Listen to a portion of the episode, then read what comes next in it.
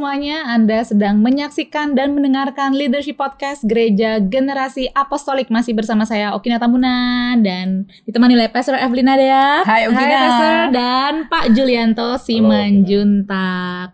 Kita masih melanjutkan dari episode-episode sebelumnya. Kita Mhm. sudah membahas em, ciri-ciri, kita identifikasi gejala-gejalanya apa, lalu bagaimana pandangan mengenai krisis kepemimpinan atau burnoutnya seorang pemimpin dan kaitannya dengan keimanan kekristenan kita dan hari ini kita akan lebih banyak mengulas sekarang bagaimana sih caranya kita mengelola kesehatan mental kita, kesehatan jiwa kita dan keterampilan-keterampilan yang dibutuhkan. Nanti kita mau dengar dari Pak Julianto sebagai seorang konselor dan juga nanti mungkin dari Pastor If juga dari seorang gembala bagaimana eh, caranya untuk mengelola diri kita. Silakan Pak Jul. Oke, jadi tiga hal yang pertama ya, kalau sudah ada eh, krisis dalam keluarga, dalam kesehatan mental seperti burnout, yang pertama ialah counseling. Karena counseling itu memberikan kita life skill ya, bagaimana mengelola problema kita. Hmm. Ada ahlinya ya, ada terapinya. Mhm. Jadi dengan counseling itu eh, kita bertemu dengan ahli yang memang eh, dia netral gitu. Kalau kita bicara sama teman kita, sama pimpinan kita kan tidak netral. Hmm. Karena itu konselor atau psikolog itu dia punya alat ukur, misalnya Mhm. diagnosa, assessment. Jadi lebih cepat gitu. Jadi Iya. kita kan seperti kalau sakit tuh ada MRI, ada tes darah, ada tes urin ya, Hmm. ada CT scan. Nah di, di dunia counseling juga ada alatnya. Iya. Jadi bisa lebih cepat gitu. Lebih akurat ya. Yang kedua adalah training ya. Hmm. Jadi eh, otak kita, emosi kita tuh seperti komputer yang bisa diriset ya. Hmm. Jadi produk lama, nilai lama itu, emosi lama itu mesti diriset dengan cara belajar. Hmm. Apakah itu dengan membaca ya, apakah itu dengan mengikuti workshop. Iya. Jadi jangan sampai paradigma lama kita yang mengganggu itu masih kita pakai. Hmm. Kita harus ciptakan paradigma ilmu baru, skill baru untuk uh, mengelola apakah itu burnout atau kesehatan mental yang terganggu itu. Hmm. Nah, yang ya itu termasuk juga membaca buku ya. Ya. Ya, mungkin belajar formal, informal. Ya. Kalau formal ya kuliah. Hmm. Ya di lembaga kita ada kuliah-kuliah yang belajar sertifikat sampai yang bergelar ya. Kita Ya. bekerjasama dengan STT dan universitas. Yang ketiga adalah mencari figur-figur orang tua angkat sebenarnya karena Hmm. Sebagian masalah kesehatan mental itu karena kita dibesarkan tanpa kasih sayang. Jadi di Harvard pernah diteliti, penelitian longitudinal selama 60 tahun, bahwa orang-orang yang dibesarkan tanpa kasih sayang itu rentan dengan gangguan jiwa. Hmm. Mhm. Jadi akhirnya kita perlu menemukan figur-figur orang tua angkat. Kalau saya itu misalnya seorang ayah, seorang pria yang adalah ayah dan suami yang baik. Hmm. Saya menemukan itu pada figur ayah mertua saya gitu. Iya. Jadi saya sering ketemu, sering aja ngobrol ya, Eh, sehingga saya bisa meng, apa, mengadopsi, mengimitasi, ya, mempelajari bagaimana dia berperan sebagai suami dan sebagai ayah. Yang dulu saya nggak dapat dari ayah saya. Hmm. Saya tidak punya figur ayah yang baik, kan. figur ayah yang adil. gitu. Hmm. Kalau kalau saya bilang trauma terbesar dalam hidup saya adalah ketidakhadiran ayah. Hmm. Nah itu yang tiga yang pertama. Iya. Gimana? Mau lanjut? Oh boleh silakan langsung lanjut aja Pak langsung. Nah, yang keempat adalah kita perlu merekayasa sebenarnya hal-hal yang mungkin sudah membuat kita jenuh. Misalnya lingkungan, Hmm. Kota di mana kita tinggal, Hmm. kompleks di mana rumah kita tinggal, atau mungkin kita sedikit mendesain ulang rumah kita. Hmm. Mungkin anak udah gede perlu tambah satu kamar, ya. Atau misalnya membuat suasana yang lebih segar di rumah. Hmm. Itu peran kita itu. Itu nggak bisa berdoa Tuhan berkatilah rumah kami. Ya rumah itu mau diapain? Ya harus direkayasa gitu. Pekerjaan perlu kan reposisi karir.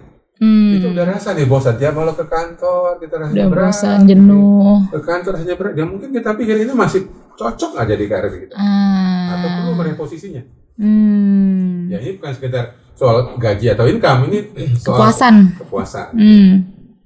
termasuk itu eh, mungkin merekayasa eh, apa tadi ya eh, tadi tadi kota ya di mana Iya. kita tinggal apakah misalnya banyak pasangan yang eh, berpisah kota atau kantornya itu dengan rumah jauh-jauh Hmm. Mhm.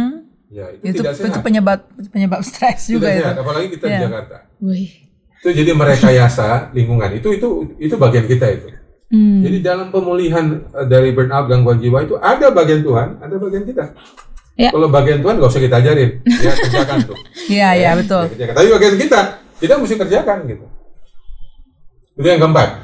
Ya, nah yang kelima itu yang saya bilang tadi kita perlu eh, membangun hobi yang baru, ya.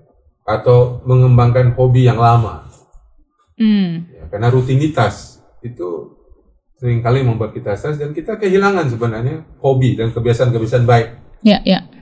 Ya, eh, apa ya bahasa kerennya itu self love ya. Ya, kita self-love. mempunyai kemampuan untuk self respect, self love. Jadi ada tiga H itu yang paling penting ya. Salah satunya tadi hobi, yang kedua adalah holiday. Kita tahu kapan libur, kapan tidur ya. Ya, itu hal rohani yang paling sering dilupakan itu adalah libur dan tidur.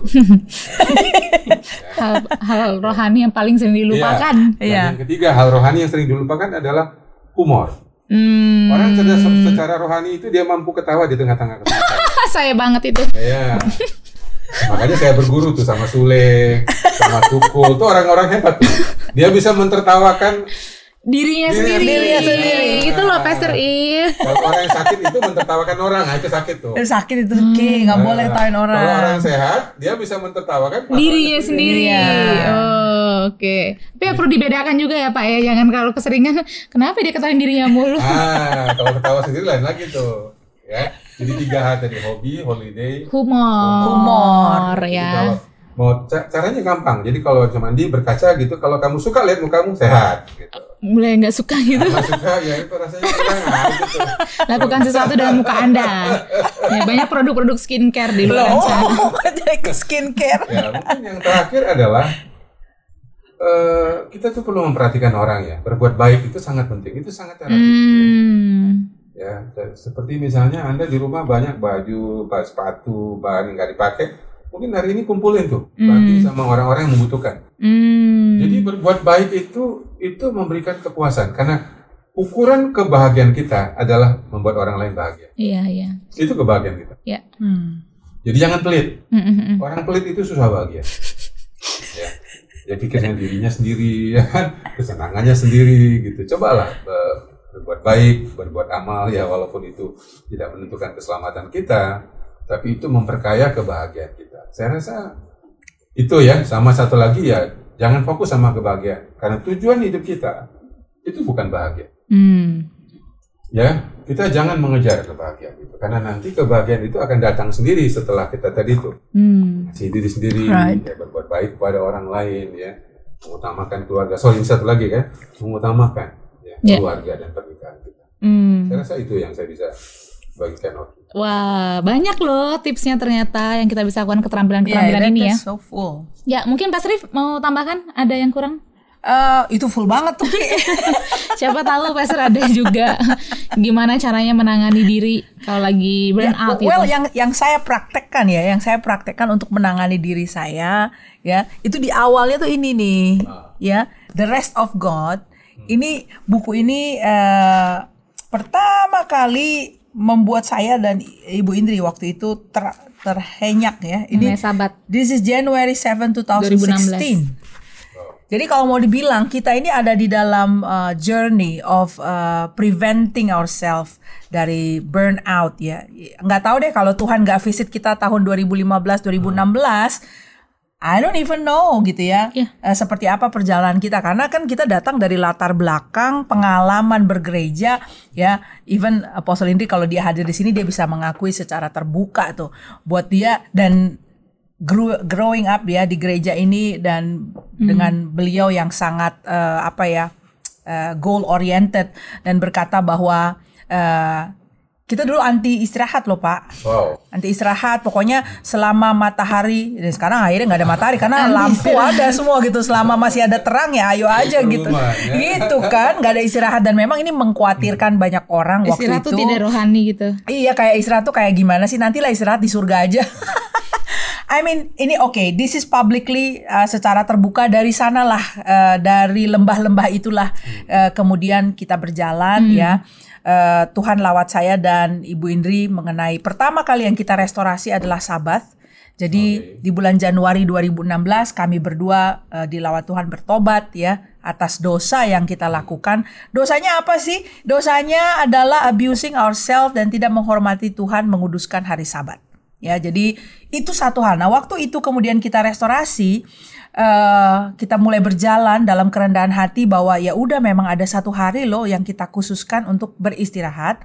Nah, lalu ritme-ritme yang lain mengikuti. Dan saya rasa juga dari perjalanan itu dipertemukan dengan Pak Jul, LK3 semakin membawa kejelasan di dalam uh, ritme-ritme hidup kita gitu ya. Jadi hmm. kalau dibilang sekarang ini tahun 2021 betapa kita bersyukurnya da yeah. melalui perjalanan yang sudah berapa tahun itu gitu. Yeah. Jadi kalau ditanya sekarang Oh, saya dan Ibu Indri mempraktekkan sabat. Ya. Kita mempraktekkan istirahat, jam ritme hidupnya ya. ritme ya. hidup ya, jam tidurnya harus harus tepat gitu kan. Uh, of course ya meng, mengatur makanan dan apa boundaries boundaries itu mulai ada gitu hmm. loh. Jadi terasa memang perbedaannya hmm. ya bahwa kita dipersiapkan untuk menghadapi pandemi ini. Yeah. Bayangkan nggak kalau pandemi terjadi terus kita berantakan ya ritmenya nggak ada, semua orang ditangani, semua orang ya boleh ada akses ke kita any time of the day. Latar belakangnya kayak gitu loh Pak.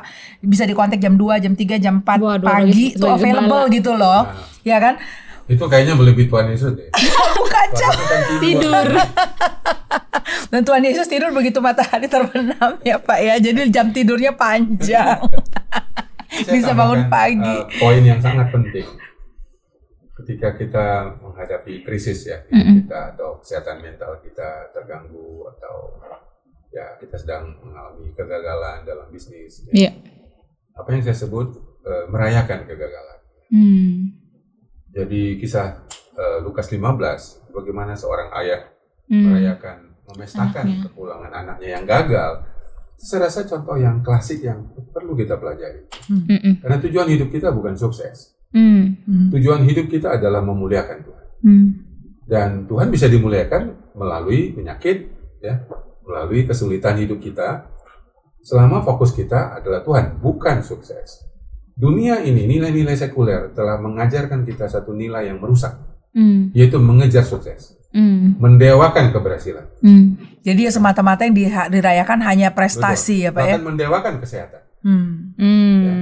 Jadi kalau kita sakit, bisakah kita rayakan? Bisa, karena Alkitab mengajarkan satu terapi yang sangat unik, mengucap syukur senantiasa mm. dalam semua keadaan. Iya, iya. Ya.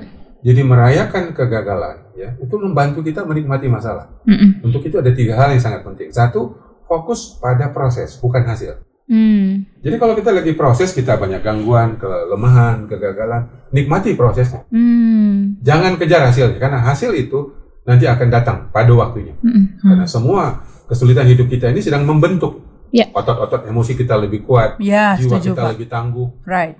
Yang kedua fokus pada akar, bukan buah. Hmm. Seringkali kita frustrasi itu karena kita menuntut hasil. Anak hmm. kita mesti nilainya bagus, ya berhenti main game, dia mesti ke gereja, itu buah. Hmm. Akar apa? Relasi, hmm. komunikasi. Yang penting masih ada attachment. Hmm. Dia masih main game online, no problem. Anak kita masih depresi, keluarga kita masih depresi, no problem. Hmm. Fokus pada akar. Hmm. Itulah yang Tuhan ajarkan kepada kita. Dia mencintai waktu kita berdosa, bukan waktu kita baik. Betul. Ya kan Roma 5 ayat 8. Tuh. Jadi yang ketiga itu fokus pada aktualisasi, oh sorry, pada potensi-potensi hidup kita. Hmm. Lalu fokus sama kelebihan, jangan sama kekurangan. Hmm. Ya, kalau kita bisa fokus kelebihan kita, kita tahu apa yang kita kembangkan. Iya. Hmm. Demikian juga kita sama orang, jangan fokus sama kelemahan pasangan, kelemahan anak. Ya anak kita boleh bikin salah, tapi dia bukan kesalahan. Betul. Betul. Dia boleh betul. bikin masalah, tapi dia bukan masalah. Hmm. hmm. Sehingga dengan demikian kita bisa merayakan semua kesulitan, semua gangguan jiwa, semua bisnis kita yang rusak bisa kita rayakan seperti kita merayakan keuntungan. Hmm. Hmm. Yang hidup ini cuman apa ya timbangan ayunan ya kata pengkhotbah tiga ya. Ada waktu untuk untung, ada waktu untuk malang, ada yeah. waktu untuk tertawa, ada waktu untuk menangis. Jadi terakhir adalah mengayun bandul kehidupan kita. Kita tahu hmm. mengayunnya ke mana. Ya, ya. Nang tin, nang tin, nang tin. Nah, waktu kita main ayunan kan, jangan waktu senang kita tahan nih, jangan turun nih. Ya nggak bisa. Hmm. Tidak ada kebahagiaan sejati tanpa penderitaan. Karena kebahagiaan sejati itu adalah menikmati kesenangan dan kesusahan secara seimbang. Hmm, wow, that's okay. good. Thank Yeah, you That's good. Pak Jul itu emas sekali ya untuk kita bisa dengar dan pelajari. Mm-mm. Sebenarnya masih banyak sekali ya kekayaan yang kita bisa gali di dalam dunia kesehatan mental, tapi mudah-mudahan ini sudah cukup trigger kita untuk mencari lebih banyak dan tertarik lagi dan membuka wawasan pemikiran kita bahwa banyak sekali eh, sisi-sisi manusia yang perlu kita pelajari, especially diri kita sendiri yang banyak banget yang perlu kita pelajari. Mungkin Pak Jul bisa tutup dengan apa harapan yang Pak Jul ingin sampaikan, apakah kepada para pemimpin maupun kepada gereja-gereja yang mungkin sedang mendengarkan saat ini. Dari pengalaman background keluarga kami mengalami banyak gangguan kesehatan mental, de- depresi khususnya ya, saya anak-anak kami. ya. Saya percaya tidak ada yang tidak bisa dipulihkan. Hmm, amin. Dalam krisis itu ada harapan. Makanya Amen. moto lembaga kita adalah selalu ada harapan. Ya. Saya percaya bahwa masalah itu mendekatkan kita sejengkal lebih dekat dengan salib. Hmm, Saya percaya di salib itu semua masalah bisa diselesaikan, terutama masalah keluarga. hmm, Cuman bagian kita adalah mengerjakan bagian kita seperti counseling, seperti kita belajar. Hmm. Saya kira itu yang saya bisa bagikan sebagai closing statement. Wow, thank you Pak Jul.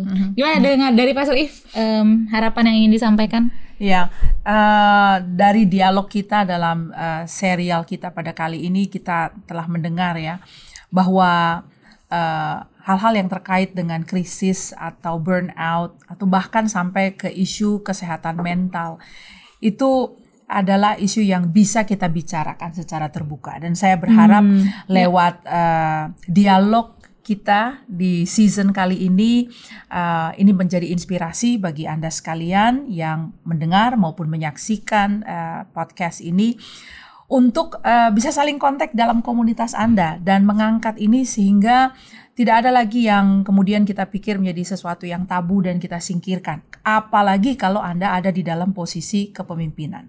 Uh, saya bisa turut merasakan uh, apa yang sekarang Anda rasakan dalam tekanan-tekanan dan krisis dan tuntutan untuk perform di tengah-tengah uh, badai pandemi ini. Tapi seperti tadi Pak Jul bilang, selalu ada harapan. Ya. Dan dengan kami berdialog secara terbuka begini, saya sampaikan dari hati saya yang terdalam, ada harapan untuk Anda.